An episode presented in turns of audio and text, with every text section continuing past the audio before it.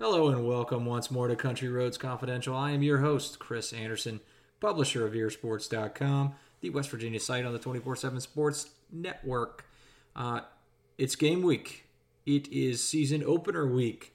It is the beginning of the 2019 season. It is the beginning of the Neil Brown era this week.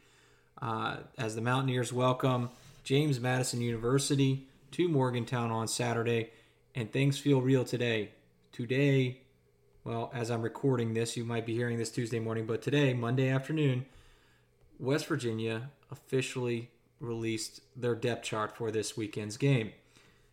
Now, a lot of it was to be expected, but there were certainly some surprises, or at least for those who didn't read the VIP message board about 30 minutes before the depth chart came out. I had received some tips on this weekend's walkthrough, which for those who don't know, there's not typically a walkthrough on the Saturday before a game because obviously the previous week's game is that week, but the weekend before the season opener is typically when guys are put in their, kind of first team, second team, or at least travel squad, scout team. Guys learn that they're likely going to redshirt, not redshirt, whatever their role may be on the team. It's not set in stone. It's not always exactly 100% correct, but it is a fairly good indicator of what's to come, at least for the first couple weeks of the season. And I posted on the board this morning thinking this would be good scoop for at least a few hours because the school does not typically release the depth chart till about 4 o'clock in the afternoon.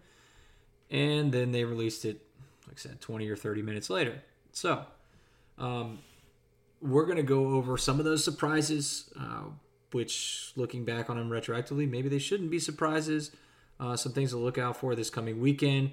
What may or may not be the truth on the depth chart that was released publicly. I think might be a couple things here that Neil Brown put on that might not be 100% truthful. We'll find out. Dana Holgerson was infamous for that, putting out depth charts that were not exactly accurate.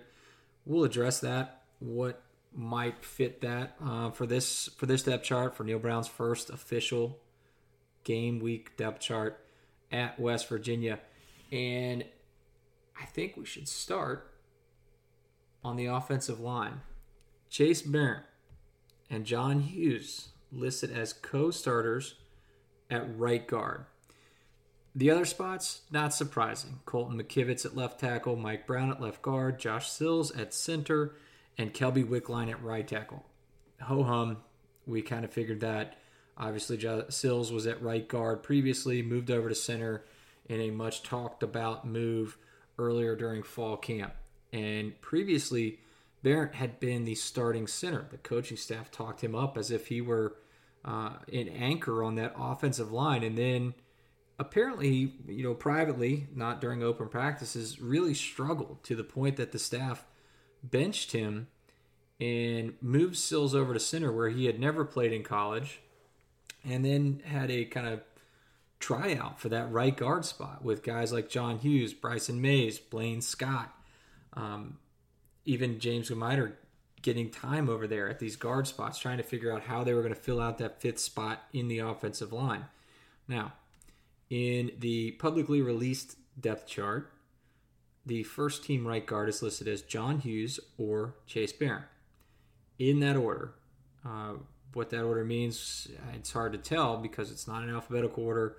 They do have Hughes first, but that information that I received about the Saturday walkthrough said that it was Barron that was working with the first team offense, that he was the man at right guard, which it shouldn't. I guess if you had told me that a couple weeks ago, it wouldn't be that surprising. But after hearing what we had heard about his struggles and about all the other linemen that they were given a shot at that spot, it raises a couple questions, honestly.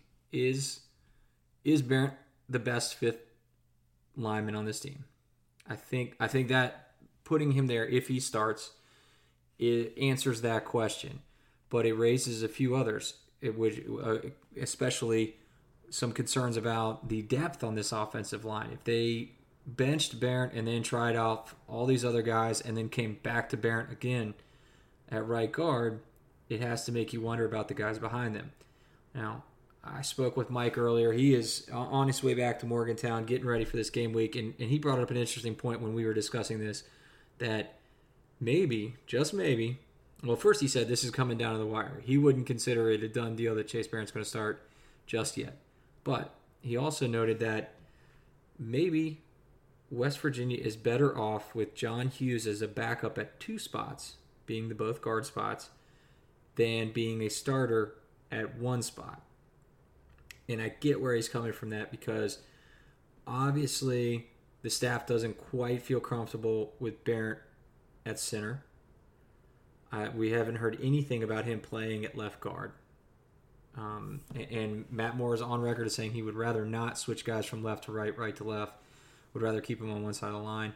And I'm sorry, I misspoke just a minute ago when I said Hughes at left guard, right guard. But Hughes at right guard or right tackle, backing up both of those spots. And that would fit. I think that's a good thought. Maybe some rotation in there. I think you'll see Hughes get a lot of reps, get some snaps in the game, regardless of whether or not he starts. Looking over the offensive line, off the top of my head, maybe he's the sixth lineman. He is that guy that's the first lineman off the bench to give guys some rest on that right side of the line. And, then West Virginia's got to find number 7, number 8. And right now, I'm not sure they have that. Moving out to tight end. That was another big one. Mike O'Laughlin as the tight end number 1. I let off my VIP post about that because that was what caught my attention more than anything. Not only was he starting at tight end, but he lined up as a slot. He lined up on the line as a blocker. He lined up in the backfield like a S-back or a fullback and played all over the field, did well.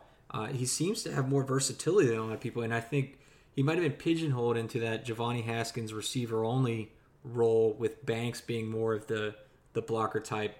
But O'Laughlin surprised a lot of people with his fall camp with the way he was able to block, with the way he was able to not only excel in the receiving game, which we already knew he could do that. That's something he's been doing since high school.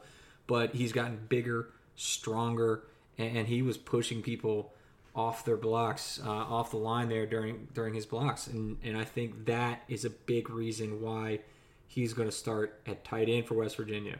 Now, obviously Haskins got into some trouble earlier this offseason. He's also coming off an injury, a shoulder surgery from back in the spring. But he's been out there. He's been practicing. At this walkthrough, he was dressed. He was practicing as well, and he was lining up and going through the walkthrough with the second team.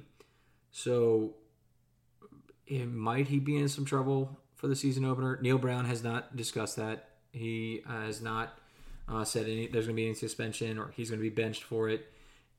So it seems like Mike O'Laughlin legitimately took that job and earned that job as the starting tight end for West Virginia. Moving even further outside, we see Sean Ryan, newly eligible Sean Ryan. Earlier in the summer, Mike reported that West Virginia had put in 2 requests for waivers from the NCAA for guys to be eligible immediately. At the time, he noted that 1 they felt was a sure thing, and 1 they were about. They're a little so-so. Weren't sure it was going to go through.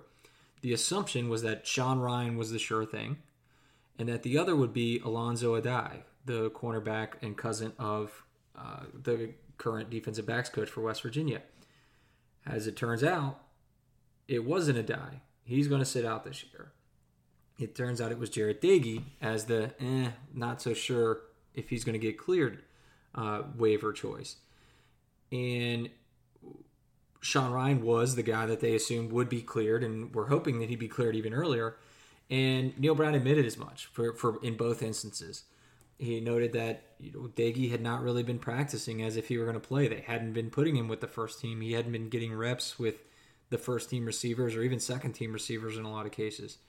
But Ryan had been going out there all through fall camp, through most of the preseason practice, and working with the first team. He would rotate in with guys like Bryce Whedon, with TJ Simmons, So it wasn't all the time, but they were rotating him in there as if he were part of the wide receiver rotation, as if he were a starter.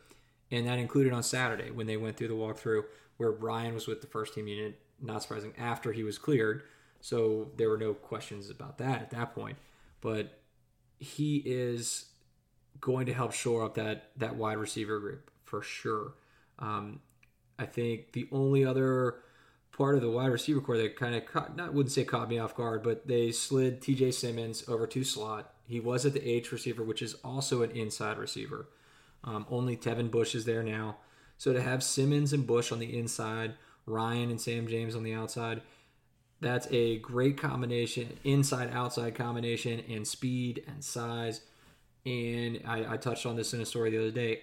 I think now there are no excuses for the wide receiver group to produce. Even with all the departures, to have those guys, to have Sean Ryan eligible, to kind of have that combination of size and speed and youth and experience, it's a solid group now. It shouldn't be a weakness for West Virginia. What else is going on here on the offensive side of the ball? Bryson Mays, really, that's the only thing I wanted to touch on one more time. We discussed him in the 70-man roster podcast last week. When I first made my 70-man travel roster, he was on there. It wasn't even a question for me. He was one of my first guys, not first guys in, but when I did my first kind of first wave of guys, he was on there. Was one of the first ones as a backup offensive lineman. And then we never heard about him again. We heard about 7 or 8 other offensive linemen that weren't starters, but didn't hear about him from the coaching staff all through fall camp. I assumed that meant that he, things had not gone well, that he had fallen down the depth chart. But here he is, backup center, backup right guard for West Virginia, maybe third string for both. But again, a little versatility, and he looks to be on the travel roster. And we'll get to that in a little bit, speaking of the travel roster, because I think it's interesting to me that we have this depth chart. It's not a complete 2 deep. There are some 3 deeps and even 4 deeps at a couple spots, and going down into the special teams. And Mike and I went for our 70-man roster, try to create that. And right here on this 2 deep, we have 67 players that West Virginia put on this 2, 3, and 4 deep.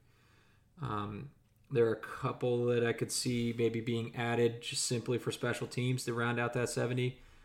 But if you're asking yourself who's traveling for West Virginia on the road this season, look at that depth chart. This is it. I think this is your travel roster with a couple special teams additions. For now, that'll cover it on offense. We'll be back in just a second to discuss defense. All right, welcome back. Defense, let's start up front. Defensive end. Some, I would say, shocking news with Jeffrey Pooler, Taijh Alston, and Reuben Jones listed as co-starters at the defensive end position for West Virginia. Alston has been the talk of this defense all spring, all fall camp, scrimmages. During the very first live scrimmage, Neil Brown started off talking about how he had 4 sacks, how he was a disruptive force, how he's just going to be a difference maker for this defense. And then I found out, again, 30 minutes before they released the depth chart, that it was Jeffrey Pooler who went through the walkthrough on Saturday with the first-team defense.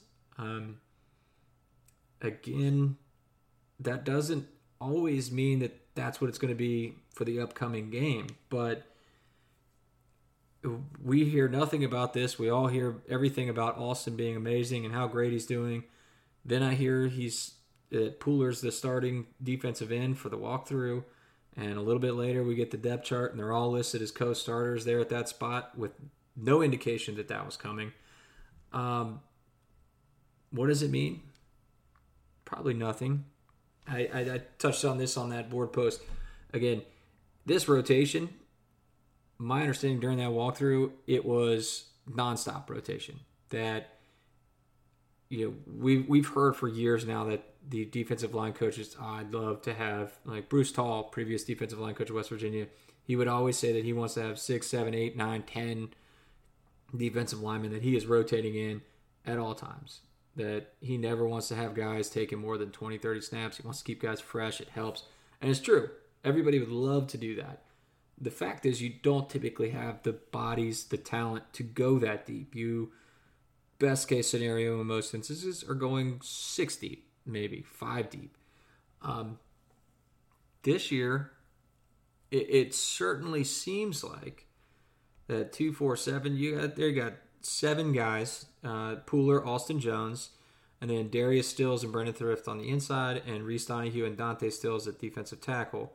Those 7 guys on the first and second team for West Virginia on the defensive front, I expect them to all get about the same amount of snaps in most games. I think matchups will make a difference. Who's playing well, kind of ride the hot hand type of situation might fluctuate that a little bit. But for the most part, those 7 are going to rotate. They are going to split the reps. Who starts is just going to be who's out there for the first series. It might not be who finishes the game. It might not even be who plays the most snaps in the game. So I think for the first time in a while, this whole mantra of who cares who starts on the defensive line is true. I think there is going to be a heavy rotation of those guys. So while shocking that Pooler was working with the first team defense in this walkthrough and that he and Reuben Jones are listed as co-starters with Alston, I wouldn't read that much into it. I just think, there's going to be rotation. It's all going to be pretty close. It's all going to be pretty well split. Linebacker, no real surprises. Obviously, Cowan is suspended, so he's not listed at the bandit. Jarrett Bartlett steps in as a third stringer as everybody moves up a spot. At Mike, behind Tonkree, you have Jake Abbott or Shea Campbell listed there. My understanding is that Jake Abbott will likely be the second string. Same at Spear, where Quantel Reigns or Dante Bonamico are listed as second string, but again, it was Reigns that was the first man off the bench during the walkthrough as the key backup. And then you get to cornerback. No surprises. We've been discussing this Dreshun Miller thing all spring, a little bit in the summer, and even into the fall camp of where is he? He's kind of been banged up this entire time, been held out of practices or held out of contact. He's been at practices, but in a green jersey, not going through contact drills. And that's going to open the door for guys like Tay Mayo and Nick Troy Fortune, who are both listed as backups despite being true freshmen. And behind Mayo is walk-on Devin Wade. And Mike brought this up during our 70-man roster discussion. Neither of us had him on there on our travel roster. We had Miller as the 5th cornerback, assuming he would be healthy. Obviously, he's not. And then Neil Brown went out of his way to shout out Devin Wade for his play during a scrimmage earlier this month. And it kind of raised a couple eyebrows, and it certainly seems like he's going to be part of the plans somewhere on this team. I think he will likely be part of this travel roster, whether it's special teams or an emergency defensive back. It's unclear, but I think he's kind of worked his way right into that 70-man group. Safety, the only really move there was Tykee Smith from free safety over to cat safety. That makes all the sense in the world to me. Tykee plays better. That cat safety is a little more up in the box. I think he's better, a little closer to the line. He's made more for that, and Kerry Martin is made more for that free safety spot. I'm told he was the first safety off the bench during that walkthrough on Saturday. So it's not shocking to see him there and to see him getting a role there. I detailed on the 70-man travel roster podcast that I wasn't sure he'd be on my list at first, but then I ended up keeping him because I felt like he could play corner or safety, could make a difference on special teams, and then here we go. Back up free safety, and it sounds like he is going to see significant playing time this year. He's got plenty of skill, plenty of versatility. He was here in the spring. He knows his defense, so it makes sense. Again, one of these moves that was Kind of caught me off guard when I first saw it, but retroactively, yeah, of course, duh, it makes sense. He should be there, and Tykee Smith should be a cat safety. That's where he fits best, and quite honestly, he might be pushing Sean Mahone for that starting job within a few weeks. I think he's got the talent to get there. And then we get to special teams, and boys and girls, this is where we are glad that Mike is not on today's podcast, because I am told that he had a 10-minute diatribe ready to go about the lack of a backup punt returner and the fact that they only had two long snappers on the travel roster here. Obviously disappointing news for him, but you know, as far as where the guys ended up, nothing too shocking. Evan Staley is a starting kicker. He was a starting kicker last year, was fairly reliable last year. He's been a little more hit and miss this fall camp, including in Saturday's walkthrough. Josh Growden, the transfer from LSU, will get the start at punter and at holder. Honestly, I had Colton McGee on my 70-man roster because I felt he could be an excellent kicker and an excellent punter, and he got no kicks on Saturday, from what I heard, but did have a 50-yarder when he was punted, the very first time he was given the opportunity to punt. But Growden also had an excellent day, so that. Punter is a spot that Neil Brown said he was extremely disappointed in. It was a major cause for concern even back in the spring. Maybe that spot's okay now. Maybe there's two guys that are good now, that are reliable options for West Virginia there. Obviously, a long snapper, you have to feel extremely comfortable with Rex Sunohara, who got the shout-out from Neil Brown earlier this summer. West Virginia has had a nice string of long snappers here in Morgantown. You won't remember any of their names, and that's why they've been good, because they just make the snaps and no issues. Kickoff return, Sam James, he is electric. That makes all the sense in the world. Punt returner, Alex Sinkfield is electric. That makes sense too. Keith Washington, that's just... not surprising one to me, but I'm curious about it. But Mike has been reporting that Washington's been working back there as a return man, one of the top two or three every single time. So shouldn't be that shocking to see him there. And honestly, I think that wraps us up here on the depth chart, running through everything. I expect some changes, maybe not after this first week's game, but as we get 2 or 3 weeks into the season, there will be some moves. Obviously, Cowan will come back. There will be, and knock on wood, everybody, there will be a couple injuries that might shake some things up. And then there's going to be performance issues that will have to be addressed, most likely, or guys that are just playing too well to continue to be backups, and they'll move up too. So there may be a point here in a few weeks where we revisit this. It likely won't be next week. I doubt there'll be that many moves after one game, but... once we start getting into Big 12 play, once we get through a couple games and the coaches can review enough film to make these decisions, there could be some changes coming. So for now, this is it. You may hear me and hopefully Mike.